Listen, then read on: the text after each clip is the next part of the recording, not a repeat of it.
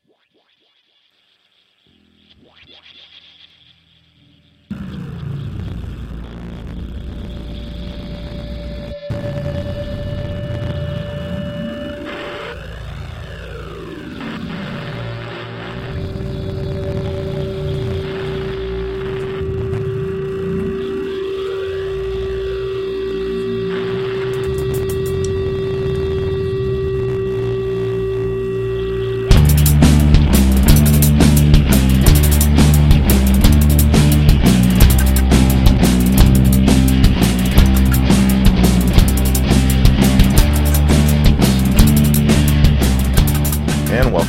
To the Bad Quaker podcast, where liberty is our mission. Today is Wednesday, April 10th, 2013.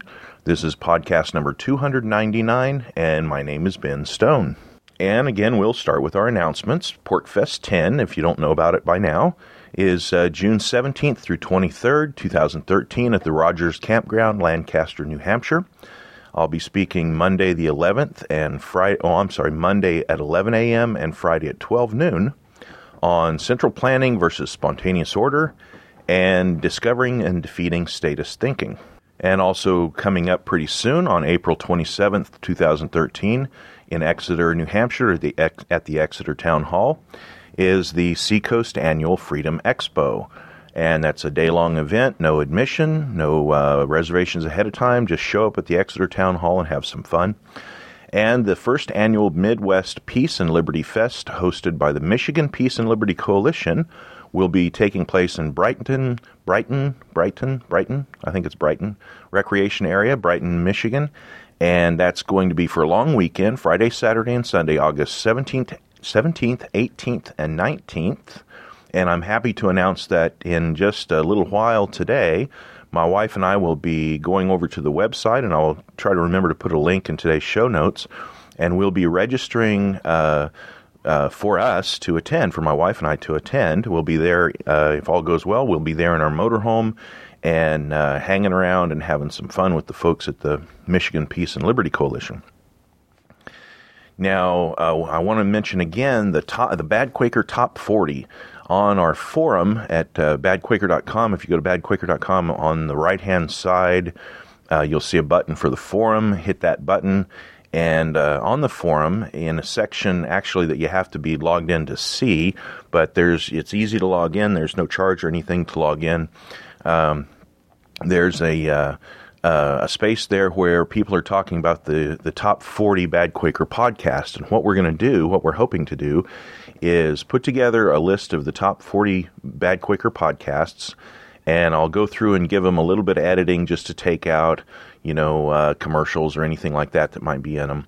And we're going to uh, put them up on um, on the torrent uh, you know, uh, my friend over there at the Freedom Fiends, Michael W. Dean, is working with some of his uh, fellow fiends, and they're going to put the the top forty Bad Quaker podcasts up on the up on the big torrents up there. And we were thinking of making a uh, like a CD or a DVD or whatever uh, of the top forty uh, podcasts as well.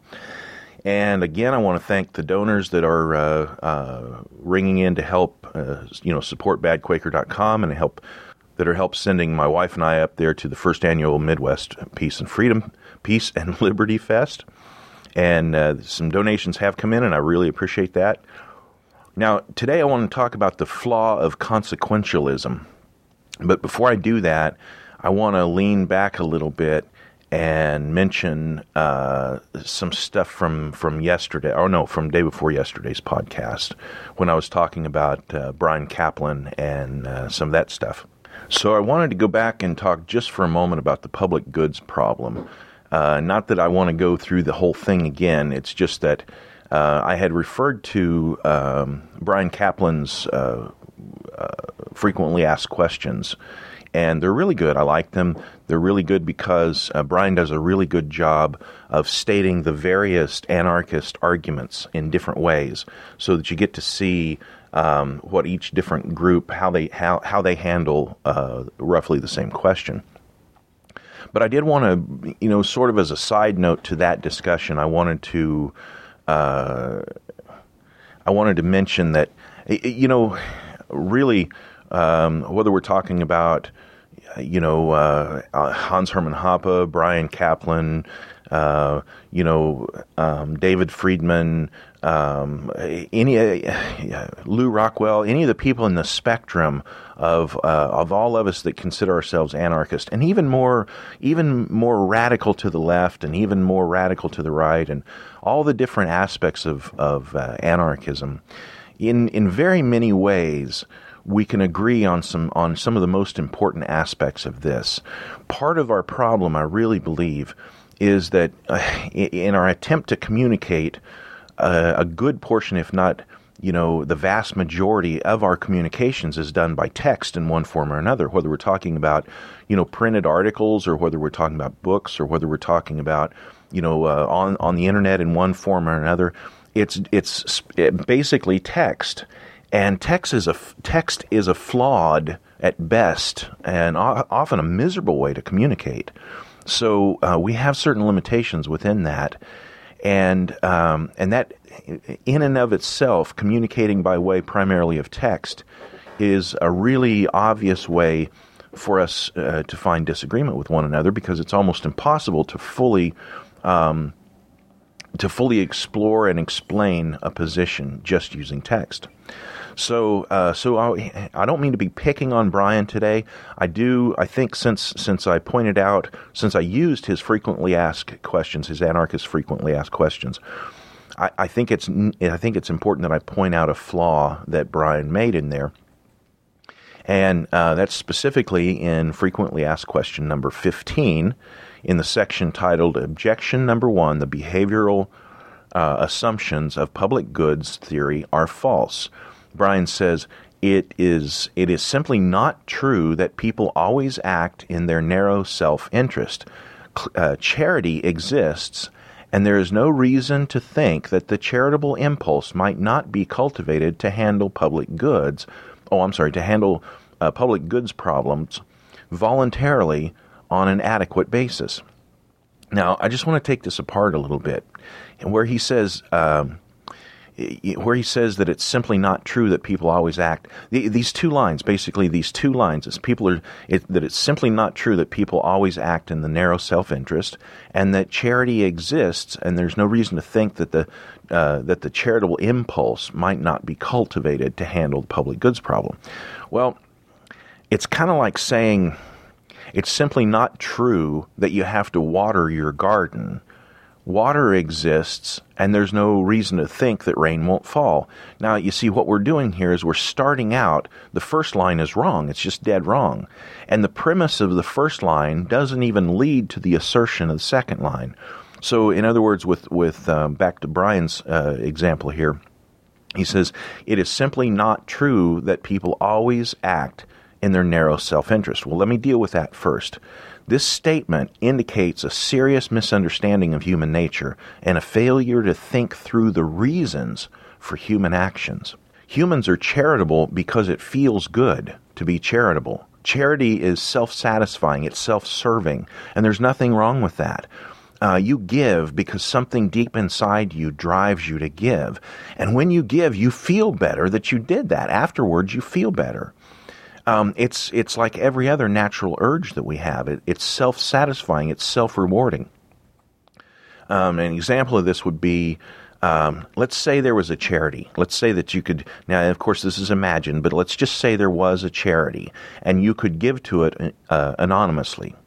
And, um, and you would have to give to it blindly. In other words, you have no idea what good thing is going let's say you give $100 to this charity and you have no idea what good thing the charity is going to do with the $100. Now, let's just assume for this example that you know, absolutely know, that you can trust the people who are running the charity. So they're not going to rip anybody off. They absolutely will give your money to a good, for a good cause. So you, so you have this charity. It's absolutely anonymous. You give to it in a way that nobody, even the people in the charity, know that you gave them anything. And you have no way of knowing what the money will be used for. And the people who receive the money or receive whatever the goods are that the charity that the charity provides will have no idea that you sent it to them. Now if you have your choice of that organization to give your money to or another organization where you can see the direct result of your charity, where you know exactly where your money went and you can see what happened with it. Which charity do you think most people would give to? Now, you think about this just for a minute here. Just imagine, you know, there's all these charities, like there's people on TV late at night that come on and they show pictures of starving children and they show uh, little girls with no shoes and they have all this, you know, they have all this, um, this whole song and dance that they go through. And then they tell you, you know, what we're going to do is we're going to send you a picture of this little child, and your money is going to go directly to help this child. You can sponsor this child. Now, this is a fantastic marketing ploy. I'm not saying it's good or it's bad or it's a good charity or a bad charity or a ripoff, or I'm not judging the charities themselves that do this. I'm saying it is a wonderfully um, successful marketing uh, procedure. It, it's it's really good because it gives the person who is giving a direct link uh, uh, uh, to to the to the person who's receiving the the charitable donation. So you see exactly the person. You see the little girl's face. You get to they they'll send you a picture of them giving her a new pair of shoes. They'll send you a picture of the little boy getting his hair cut and getting cleaned up and now he's got a nice shirt on. They send you a direct feedback of what is being done with your money. Now, if you think about these two examples, which one would you give to? One that is entirely anonymous, where uh, you have no idea where it, you're giving totally in the blind. You have no idea where the money is going. All you know that it's being used well. Or you have the other one where you can see the direct result of your charity. Don't you think most people would prefer to see the direct result? And why is that? The reason why is not just because, see, we already assumed into it that the first charity is 100% honest. So honesty is not in the question. But you want to see what's done with your charity because you want the satisfaction of seeing and, and, and saying to yourself, wow, look what I did. I did a good thing. Now, you think about something like Christmas or a birthday or any other th- event like that where you give to, to some specific person and you give them a gift. Or maybe it's a husband and a wife, and the, and the husband gives the wife a gift part of the process is the reward that comes from giving, and it's a reward, a reward that's deep inside you. Um, there's a uh, there's a there's a like a, there's a psychological reward to charity that's built into the mind of every healthy human. Once you take this even to uh, you know to a, in, into the wild, into uh, a natural setting where where man is uh, you know struggling with nature and even in a situation like that, once your belly is full and once you're warm, then you immediately begin to feel the need to help other humans to get their bellies full and to get them warm.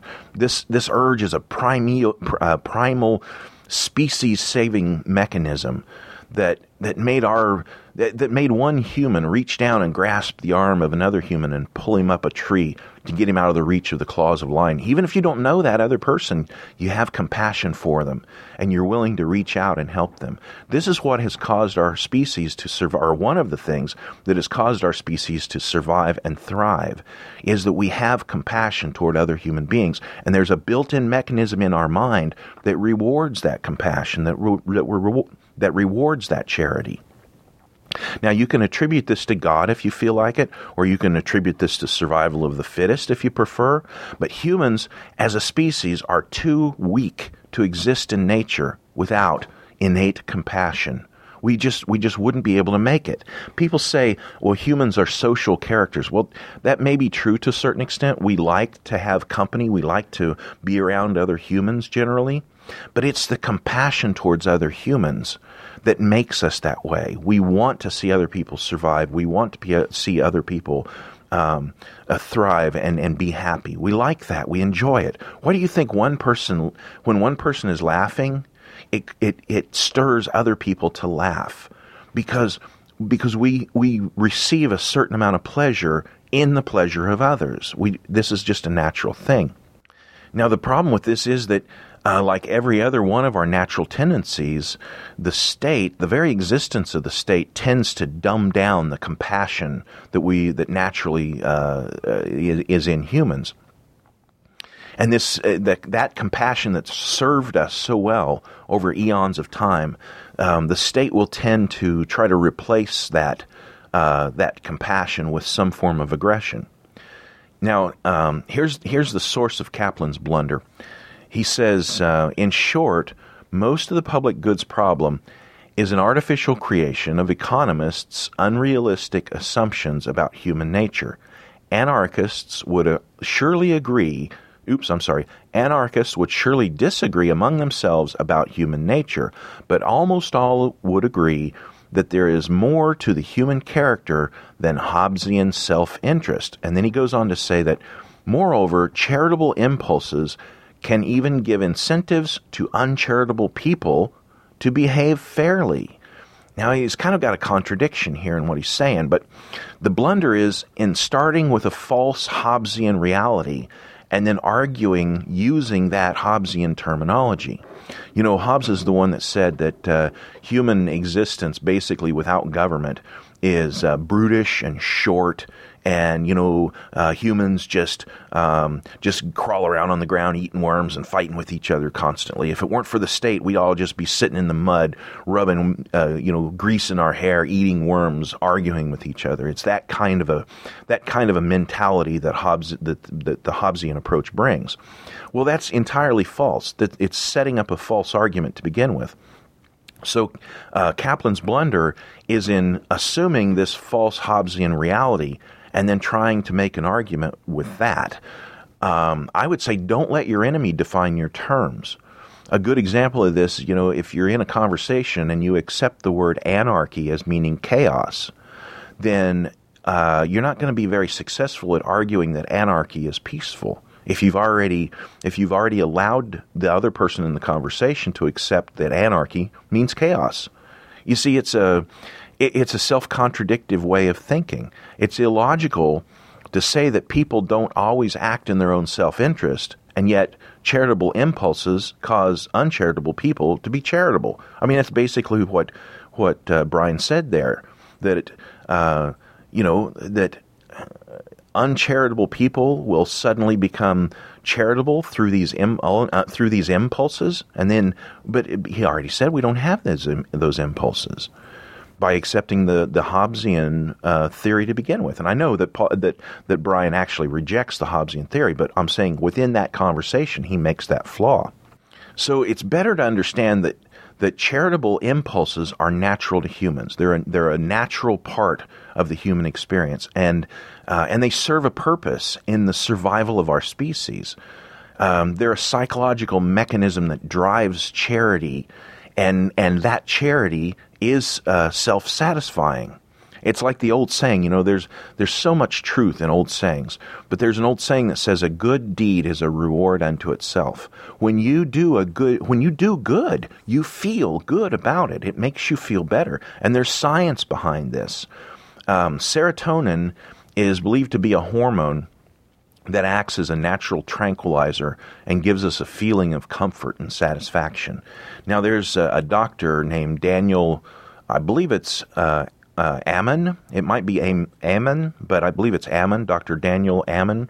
And I use that, you know, the doctor. Well, we won't get into the into the Quaker thing with titles today, but anyway. So this doctor, uh, Daniel Ammon, um, he's worked extensively in areas of uh, brain trauma, uh, attention deficit, hyper uh, hyperactivity disorder, addictions, anxiety, depression, dilemma, de- dementia, and um, and obesity. Uh, he's authored a bunch of different books and he spoke at the TED conferences and so forth.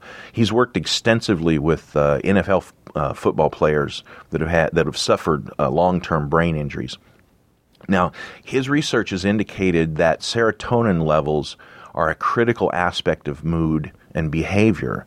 And uh, you know, when you when you engage in charity, it's been also shown scientifically that when you engage in charity, uh, serotonin levels in your brain increase. They're they're sort of rewarding you for that act of charity. So literally, there's a chemical reason why you feel better when you give. And uh, and so, how would that develop? Well, it, it, it has developed um, as a uh, as a mechanism that guarantees that humans will have a tendency to help other humans. Now, the state has interrupted this natural process by using compulsion and, uh, and distorting incentives. The state forces us to accept a twisted version of charity, and it lacks that reward mechanism. Uh, you know, taxes rob you and they rob the poor. Taxes rob the poor. A lot of people don't realize this, but the poor, considering that the poor earn a lot less money than, say, rich people do, then they pay uh, proportionately a much higher percentage of their income into taxes. And taxes exist in all kinds of hidden places. Keep in mind, when you go in and you buy, let's say you go buy a McDonald's hamburger, you're paying tons and tons of taxes on that hamburger that you don't see because they went in. Uh, the farmer paid taxes when he bought the beef. The farmer paid taxes when he when he fed the, the cattle. The farmer paid taxes when he had brought the cattle to the slaughterhouse. The slaughterhouse paid taxes all the employees of all those people to pay taxes, and all that happened before you. And, and, it was transported there, it was handled there, it was all these different things were done with the lettuce on the hamburger and everything else. All this was done before the hamburger is handed to you. And whether or not you pay taxes in your local state, you know, according to sales tax or whatever, even if you don't pay any taxes on that hamburger, you've paid levels and levels and levels of hidden taxes. So the poor pay uh, even the poorest people in society, in, in American society, they still pay their ta- they still pay taxes, and it's all under the guise that this is supposed to help us. Specifically, helping the poor. We're supposed to believe that they collect taxes and then help the poor through all these different government charities like welfare and all these, you know, unemployment all these different things.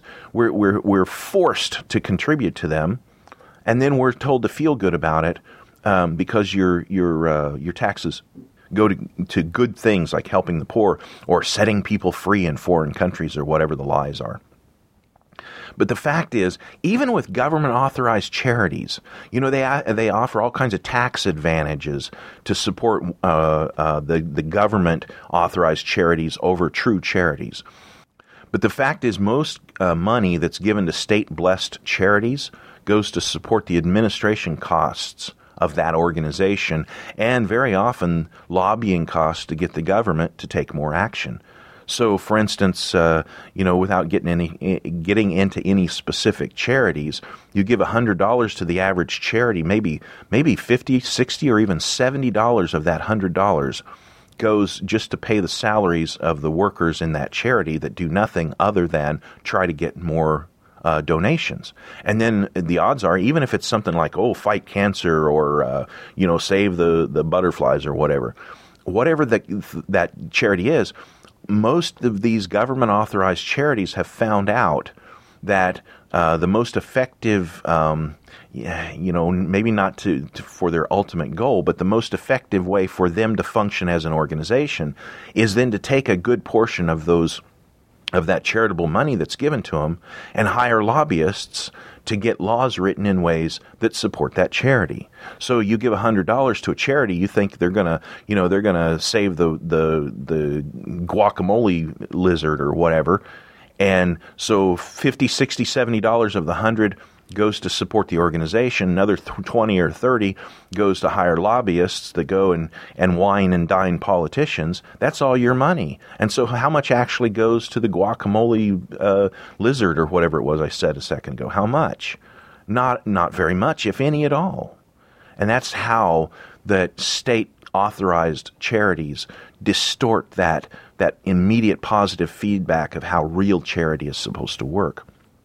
Now, so uh, so, and when you think of the natural way that nature controls serotonin in the brain, which is actually through sunlight, through exposure to sunlight, and through charity, and these things that you do to feel good like this.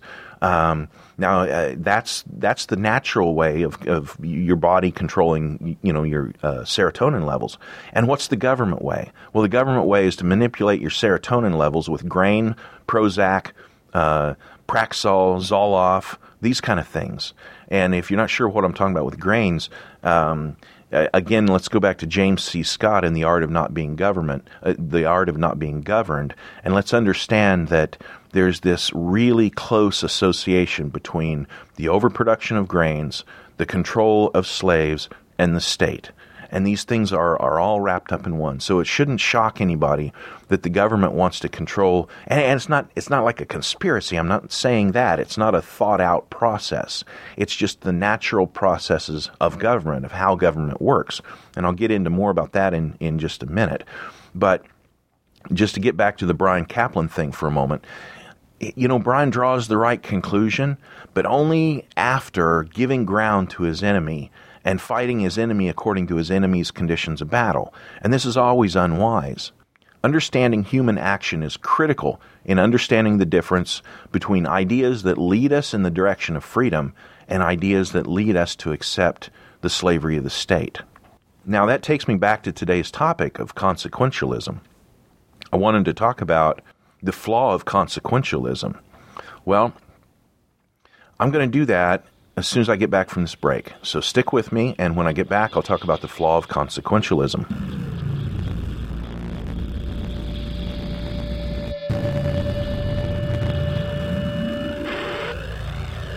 BadQuaker.com uses HostGator as our web hosting service. It was fast and easy to get set up, and the support we receive is top notch. They have helpful and friendly 24 7, 365 live technical support and a 99.9% uptime guarantee, and they have some of the best prices in the business. If you have a website, or if you want to have a website, check them out by going to badquaker.com and click on the button for HostGator. And thank you very much for supporting badquaker.com. Would you like to do something to support badquaker.com? Here's how easy it is. If you're already going to buy something from Amazon, go to badquaker.com first. Click on any of the buttons for Amazon. Once at Amazon, shop like you normally would. You'll pay the same price for the things you buy from Amazon, but Amazon will give badquaker.com a tiny portion of that purchase. It's amazingly easy to shop at Amazon, it won't cost you any extra, and you'll be supporting badquaker.com. Thank you.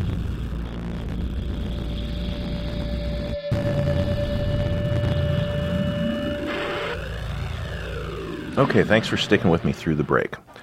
So, consequentialism, the flaw of consequentialism. Consequentialism assumes this point um, the problem with government is that it's not the best uh, method for achieving a goal. There are more efficient ways to do things than government. Uh, anarchical methods of voluntary co- of co- voluntary cooperation and or the market are better ways to get a positive result than government. Now that's that's basically, um, from what I can tell, that's the basic uh, point of consequentialism. That you know you look at things you see what's the most efficient you accept certain certain methods over other certain methods because they're more efficient they they're better at accomplishing the goal. So when you apply consequentialism to uh, to anarchy and the existence of government then you come to the conclusion that you know there are methods um, uh, that you can accept that are far more um, efficient and will produce better results than you know than the aggression of government. So then we can look at things and we can say, well, for example, if we start to privatize. Um, you know A, B, and C. If we privatize A, B, and C, then then things will run much better. You can say, um, well, uh, private railroads run more efficiently than government operated railroads. So, what we need to do is get government to release control of the railroads, and then we're going to have, you know, a whole, a whole lot better, society will be better, everything will be better because. Um, because the market can control the railroads better than the government can. So you allow the market to uh, you know private uh, private property and this kind of thing, private companies, and you allow them to uh, to control, let's say, the railroad rather than trusting the government to do it, and so it'll run better. So that's the theory. Well, again, we're going back with the assumption that you know it's like the government. Yeah, they're flawed. They're not so great we can we can figure out a better way to do things. But the consequentialist view misses the point of government because it ignores the nature of the state and the purpose of government. And the purpose of government is to serve the state. And for the longtime listeners, you know, you've heard me talk about over and over this difference between what the state is and what government is. And, I, and I've talked a lot of times about how you have to know your enemy. If you haven't heard me really describe what the difference between government and state is, I'm going to work that in uh, to today's conversation. But for the longtime listeners, don't worry, I'm not going to completely go through it again. But but I am going to at least try to. You know, we've had a, a steady increase in the number of listeners, and this is uh, especially in the last two weeks and even in the last couple days, we're seeing a, a steady increase in the number of listeners. So a lot of people have not heard this difference that I talk about between uh, understanding what the government is and understanding this myth or this concept or this religion of the state. So, um, and like I said, if you don't know your enemy, you have to know your enemy. If you don't know your enemy, then how are you going to present any kind of a defense against it? And how are you going to present any kind of offense against an enemy that you don't know anything about or you don't understand? Now, the problem with the consequentialist is that the typical consequentialist doesn't grasp the concept of the state and only views government as an awkward inconvenience at most. And this is just not correct. You have to get beyond this idea that the state and the government are the same thing, and government is just, eh, it's not so efficient. You have to get past that. You have to understand, you know, one of the, um, if I was to list, make if I was to make a list like um, things I've learned from Robert Higgs, if I was to put something like that, the the thing that Bob Higgs uh, has said to me that just struck right into my heart, like, oh, that's oh, why didn't I see that? Government is blindingly efficient at doing what it is supposed to do. Government is highly evolved. It's a flexible machine, and it acts to keep the bulk of the population in a condition of servitude to a system that rewards a small subset of humanity. Government does exactly what it's supposed to do. Government is not supposed to control private property. Government is not supposed to provide you with, with security or with justice. Government is not supposed to provide you with roads or not supposed to provide you with police, not supposed to provide you with any of these things that people imagine. Government is not supposed to keep corporations in check. None of those things are the purpose of government. The purpose of government is to serve the system that rewards a small subset of humanity. The purpose of government is to prop up the state, and it does so very efficiently. Today, you might look around and you might say, "Oh, you know, the uh, the American government is in bad shape. It's it's it's on the you know it's it's heading toward a collapse." Or you might look at a worse government, a government that's even in worse condition. That is, you might look at Cyprus, or you might look at Syria, you might look at North Korea, or you might look at you know any other government, and you might say, "Well, that government's in really shaky condition." Well, you think they are. It gives that impression that it is. But really, it's not. It's functioning with blinding efficiency. Um, as a different way of looking at it, you know, yesterday I was talking to Jeffrey Tucker and we were talking about the follies of the anti Fed frenzy. All the people that are chanting in the Fed or audit the Fed or whatever. Well, this is, this is a misunderstanding.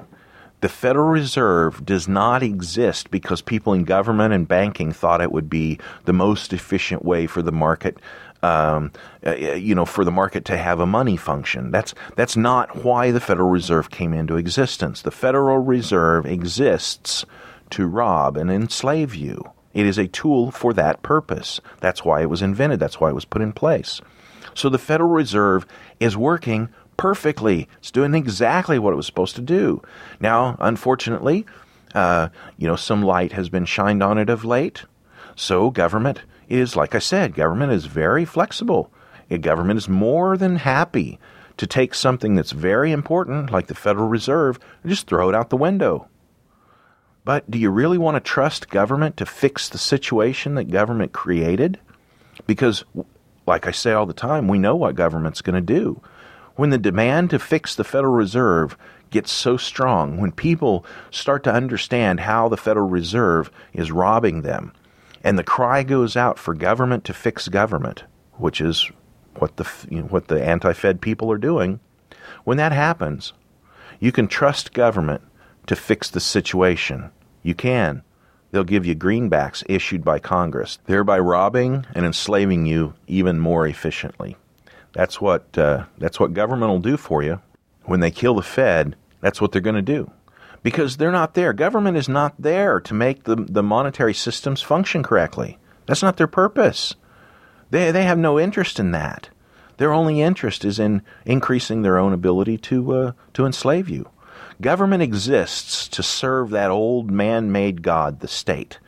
Government is extremely flexible. Government will sacrifice any human or any group of humans, including the ruling elite, in order to further serve the state. Now, this is the problem not only with the consequentialist view, but with any of the different groups that think that you can slowly shrink government until it becomes small enough to eliminate or until it becomes small enough to tolerate. Anybody who accepts that, that you can slowly shrink government, or you can get government to cut itself, or you can get government to regulate itself, or that you can sign co- some kind of uh, constitution, or you can, you know, get a new constitution, and that'll, or return to the constitution, and somehow a magic piece of paper is going to cause government to suddenly start to serve the people. This is a complete misunderstanding of what the government is and what it serves and what its purpose is. The government is not here to serve you. It's not. It never was. It never has been. It was never designed for that purpose. The government is a tool in the toolbox of the state, and that's all that it is. It exists to serve the myth, the religion of the state.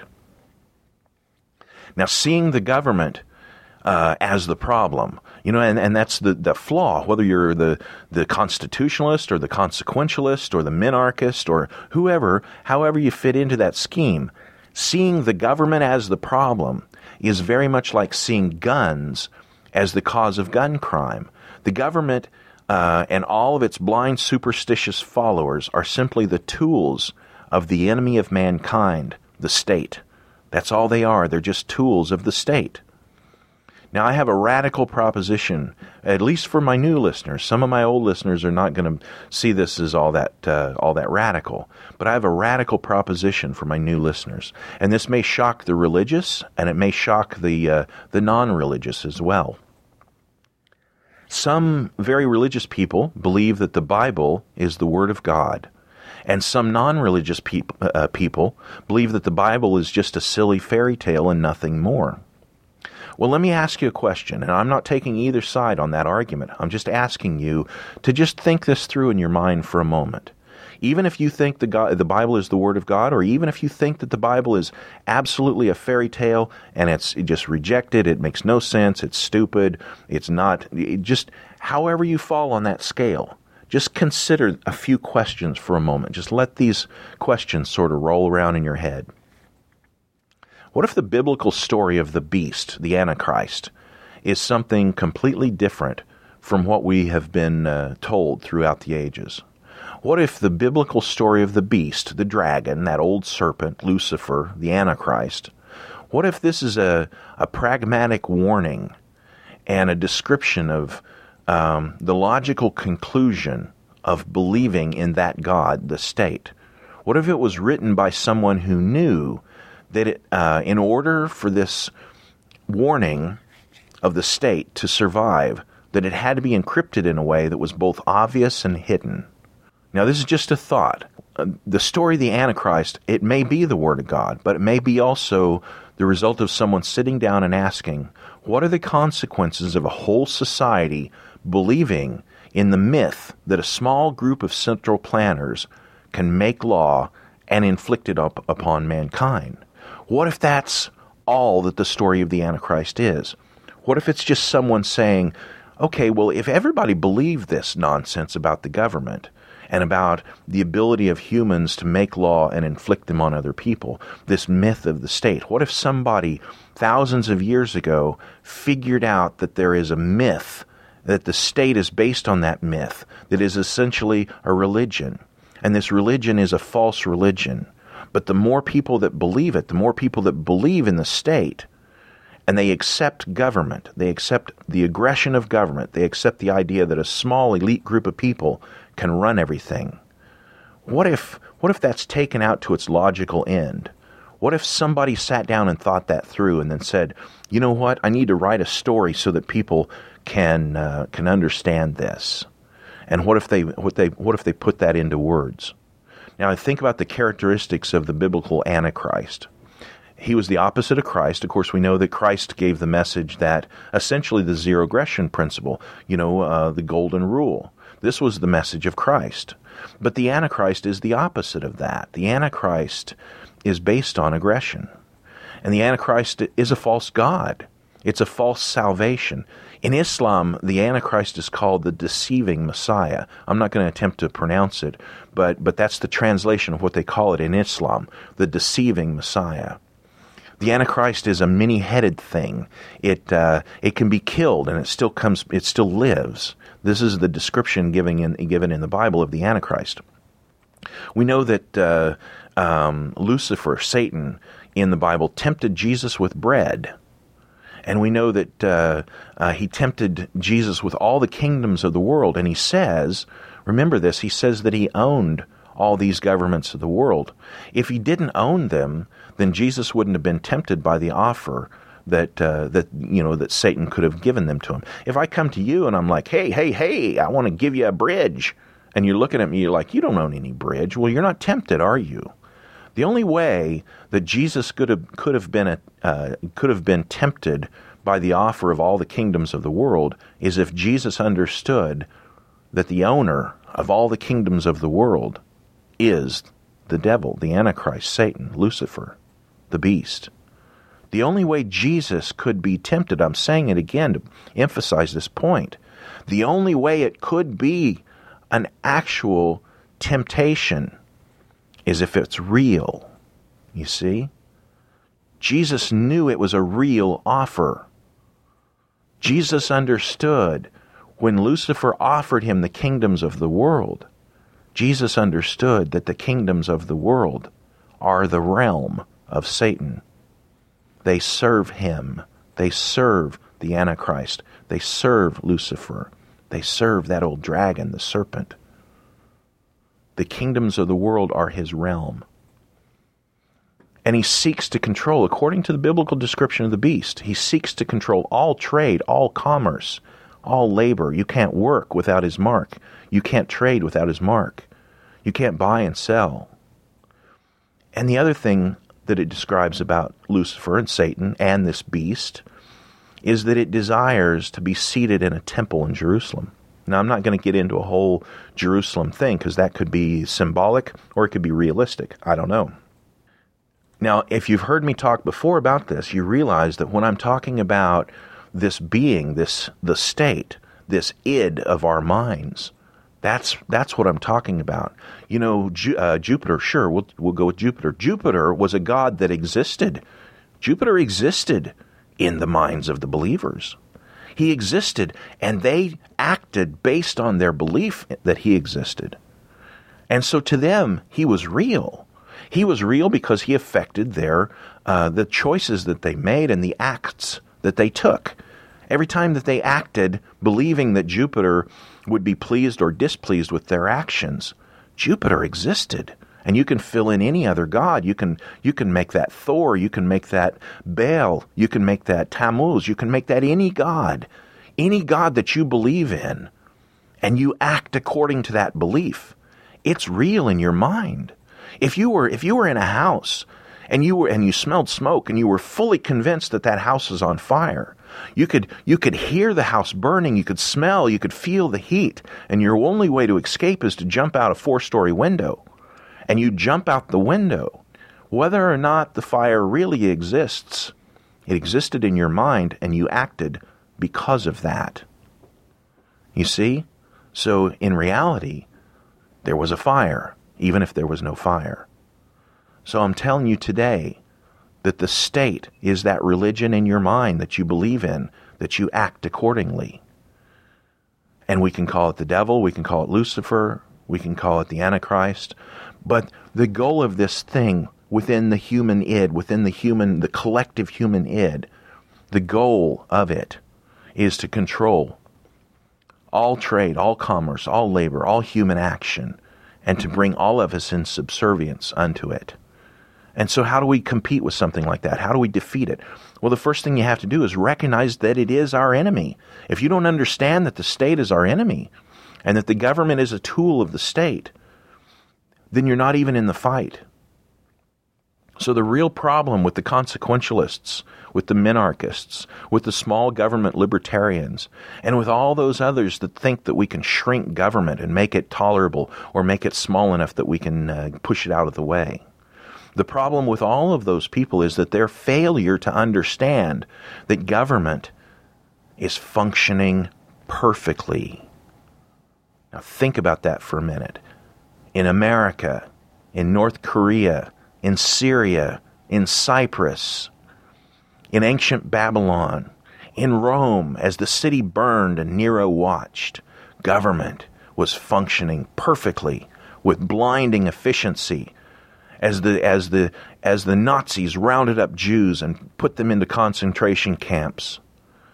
Government was functioning with blinding efficiency as the bombs fell out of the, the, the bomb bays of, of, uh, of planes flying over Nagasaki, and as thousands of people were incinerated, government was functioning with blinding efficiency. That's what government does. It is simply a tool of the state to force us, to make us, to trick us into believing that we must have government. Every time a beloved leader takes a benevolent action to help his people, and every time the people drag the corpse of a dictator through the streets, the state is served. The state is served every election, and the state is served every revolution. Every time there's a revolution, the state gets stronger. Every time there's election, the state gets stronger because these are the realm of the state. His expressions of faith in the state. When you re- when you have a revolution, what do you hope to accomplish? You want to tear down the government, right? You want to tear down the government in a revolution and put up what? You see, every revolution serves the state and every election serves the state. You have to know your enemy. But first, you have to know you have an enemy. The consequentialist view is that central planning is inefficient. The consequentialist is striking at the leaves while ignoring the root. Folks, thanks for listening today. I want you to remember to visit badquaker.com where liberty is our mission. Thanks a lot, folks.